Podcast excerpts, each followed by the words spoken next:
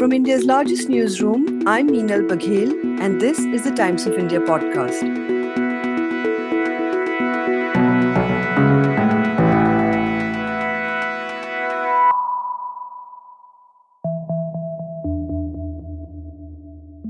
If you're on the journey going up, and if you're thinking what happens if I fall down, I think then you're not giving it all you have. So I think it is total attachment on the journey up, total belief, total push, total energies, and you're not thinking that you're going to fall. The only way forward is up, up, up.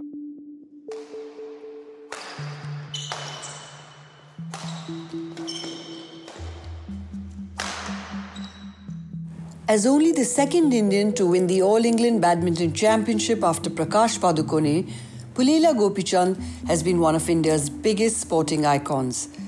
Gopichand continues to make news well after his retirement from the sport. He was the first athlete who turned down lucrative endorsement opportunities, saying cola was bad for health. And some of this straight back firmness is what characterizes his second innings as India's greatest badminton coach. A roster of stars from Saina Nehwal, PV Sindhu, Shrikant Kidambi to Sai Praneeth, just to name a few, have all flourished under his tutelage. My colleagues, Robin David, resident editor of the Times of India, Hyderabad, and assistant editor Ratnakar Munne, meet Gopi Chand at his academy at Gachibowli in Hyderabad. Amid the sharp whiz of the racket hitting the shuttle and the screech of rubbered soles against the court, Pullela Gopichand talks about what it takes to be a coach and a mentor. It's something he has written about at some length in his new book, Shuttler's Flick Making Every Match Count. In the podcast, he also talks about his own struggles as player and why he won't predict who India's next badminton star could be, even though he may well know who it is. You spoke about uh, briefly about uh, the sacrifices of your family in making Gopi the champion. Can you speak about? Can you give some give us some details about what sort of sacrifices your family had to make? I think the life was centered around badminton. Mm. For me, as a player who's trying to achieve it, wanting to um, do the routine is fine. I think Mm. there's no problem. I think that's expected of all of us. But um, for the family, like um, I don't think when we've all gone for a holiday together, Mm. uh, that happened in 86 or 80, 86 before we started playing. After that, we never went out together for a holiday. Uh, my uh, brother went off to IIT and then um, he stayed alone. I was traveling, my father was uh, transferred. He stayed alone because my mom stayed with me. Um, so we were all in different different places. My sister couldn't play anything because uh, we just couldn't afford it. And um, I remember um, between say 83 till um, 2000, we almost never went to a restaurant. The just money was little, and whatever money was there could be spent so on the sport. So I don't think we've gone through extreme hardships in terms of poverty because father still worked in a bank and there was money at the end of the month too. But definitely to make three kids play and study and kitting and rackets and travel, I think uh, we didn't have money enough for all of that and it had to come from sacrifices. Book is about how you are. It's not only about stardom. That it's a lot of hard labor and a lot of uh, uh, the ability to overcome pain in many ways. So the childhood, in a sense, was turbulent. Um, I had to go through.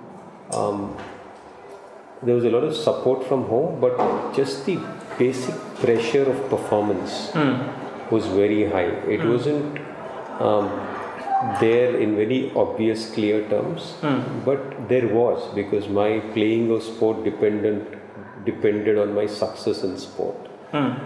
Uh, it depended on my passing my exams in a decent marks.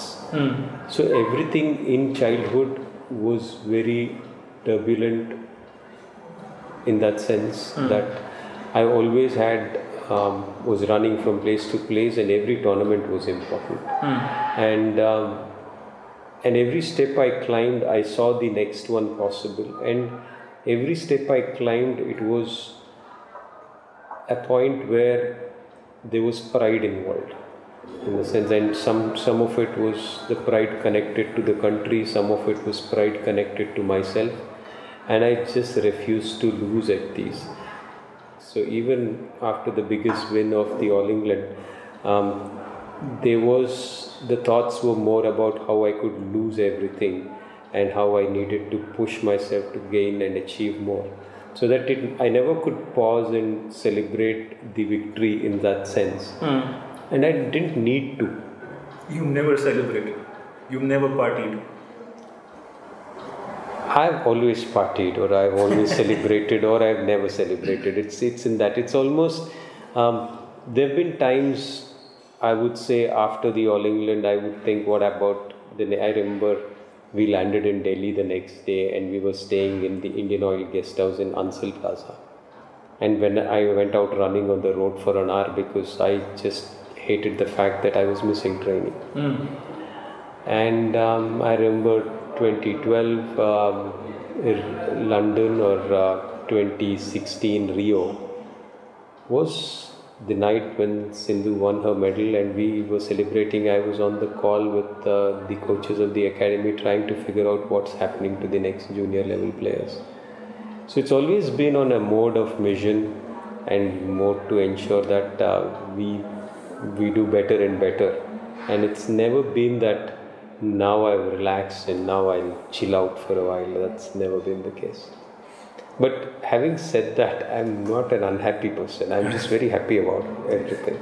The book also talks about how uh, a true champion has to overcome pain. You think you've overcome all your pains? Is there something you hold on to? I think physical pain. Uh, knee, uh, physical pain um, is okay in the sense you you've got a time frame for it. In the sense, you can pop a pill or you can go through the through the journey over time and you will eventually go through it. It goes through a particular pattern. The doctor would tell you it's going to pain for two days. It might pain you for three days and and another brufen will settle it down. But I think uh, there's also emotional pain of um, of matches, of losses, of teams losing, of group play, group of players losing. I think that takes a lot more time to heal, and um, that is only healed by the next win, and that takes time. I think Sindhu's win at Rio healed a lot of pains. Yeah, that, that was important. Um, Kashyap winning Commonwealth, Sai winning bronze at the World Championships.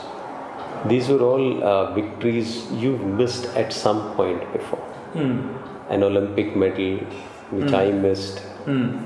and then Saina wins or a Sindhu wins, then you kind of have have kind of moved a little more. I don't think it'll ever bury itself completely because for me, my loss at the Olympics in I was 2000 to that. Yeah. was the biggest pain. And uh, probably I, I, I will never be able to completely get over it. But um, maybe the All England just was a good soothing balm to it. The wins of Saina and Sindhu at the Olympics. I think these are balms which actually will soothen it a little bit. How painful was it when Saina left and Sindhu left? And was it more? I don't think it's uh, so much about Sindhu leaving. I think Sindhu is, is still part of the ecosystem, and it's almost like I have backed out of it. But Saina uh, was painful. I can't deny that. But it, I think it's more when I look at it, it's the immaturity of the system rather than a personal decision.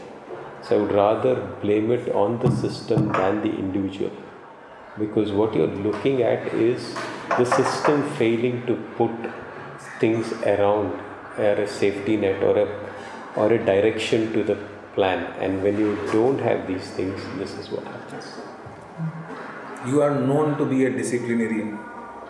Were you as disciplined as a player? I've been disciplined. Um, I could have. I when I knew it, I overstretched it.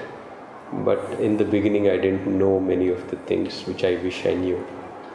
Um, nutrition was an important part only when I was 24 or 25, then I knew about it. Otherwise, we were just eating anything, anywhere.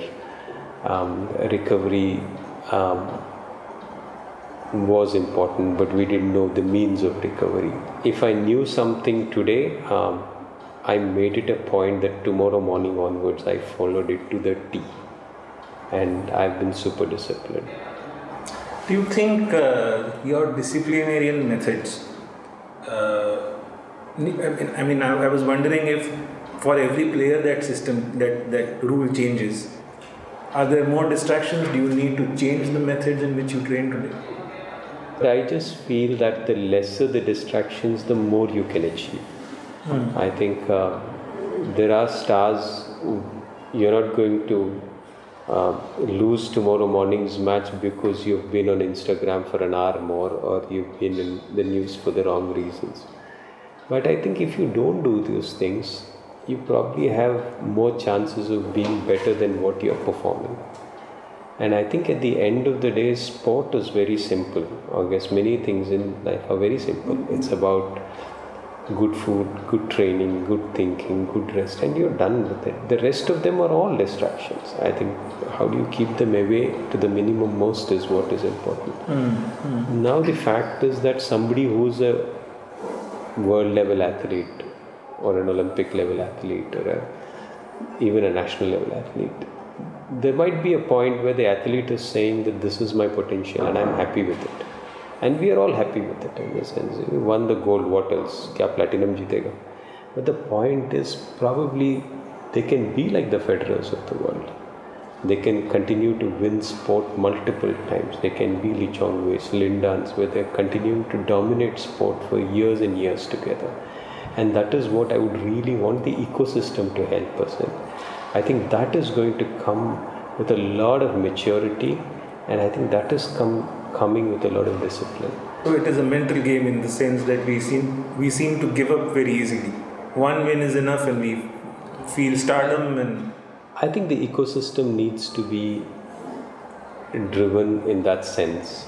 The ecosystem needs to be um, geared up to ensure that we are rewarding the process we are rewarding the effort, we are looking at those things and not necessarily only the result.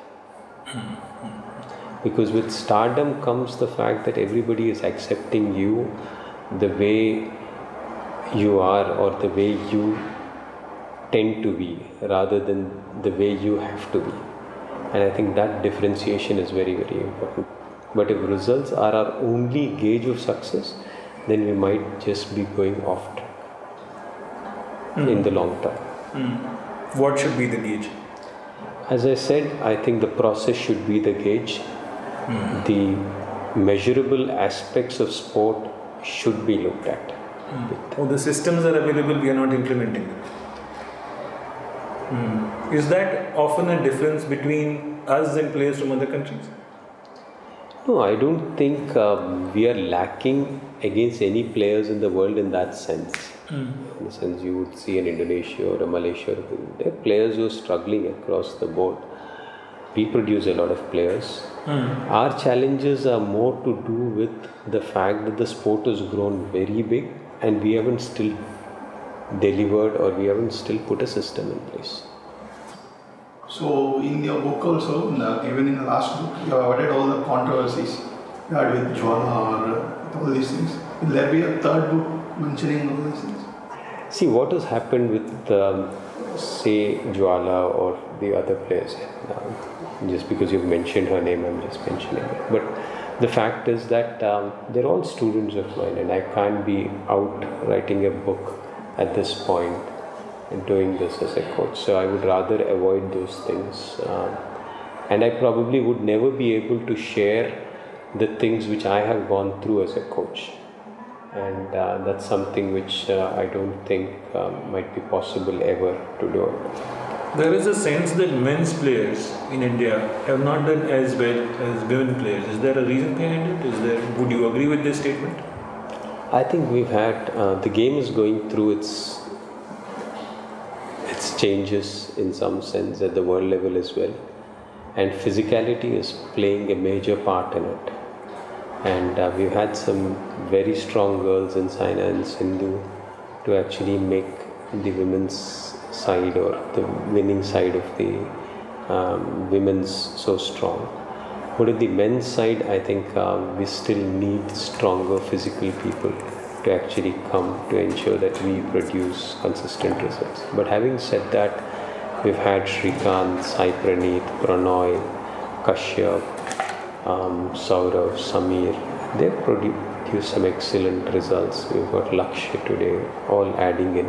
So we've got some good results, but the total dominance which you're talking about, of course, I think that's not there, and that probably, in my opinion, India needs to take a different approach with our strengths rather than follow the one or two people approach, uh, which might be successful others, but not for us. We were hoping that you would give us some names of some upcoming players that you think will become stars in the future. See, the day I pick a name, then I'm surely going to miss a few names. and I'm going to miss some people who are thinking that um, he hasn't picked my name. Am I not good enough? And I, I won't do that risk. Your children, your two kids, your son and daughter, both are players. Um, do you want them to become international stars? Do you? Of course, I would want them to. Uh, but I think. Uh, I think sport at the highest level depends on various factors, and um, I'm sure nobody can really uh, tell you for surely that this is going to happen. But I'm happy that they've gone this far in the journey. They're mm. 18 and 17, and they're playing at this level. They've had a life which has been disciplined with them in pushing itself. They've they've really give it, giving it all they have in in those terms. So I'm very happy with their progress, and um, the rest we'll wait and see. Are you father to them? Or are you coach? Father to them. Do you ever look back and think that I could have done something different this player? The result could have been different. I think whether it's my playing career or coaching career, I've always taken calls which were best at that point of time with the interest of badminton or the interest of the player. I've, I don't think I've ever taken a decision otherwise and um, I don't feel any any of that. So you have taken over in 2006, and now it is 15 years passed by. So how long do you think you want to continue here? I don't want to continue for long, for sure. I think uh, for me, every Olympic cycle has been this is the end, right from 2012 onwards. I've pushed it to 20 or 21 now and I and I'm hoping that we, we are able to form a system very quickly. Do you want to be remembered as the champion player or as the coach of champions? I don't really honestly I don't even care if it's remembered or not because the day it's over it's over. I think I have achieved the pinnacle of my athletic performance at the Olympiad. I don't think give me another life also, I would do any better. Because I have exhausted myself to actually get there. I'm purely super happy with what I've achieved as a player. I can't say that about me as a coach. Okay. So, what more do you want to? I think the day I see a system fall in place and it works independent of me and it doesn't require me at all, I think that's where I see myself as being successful.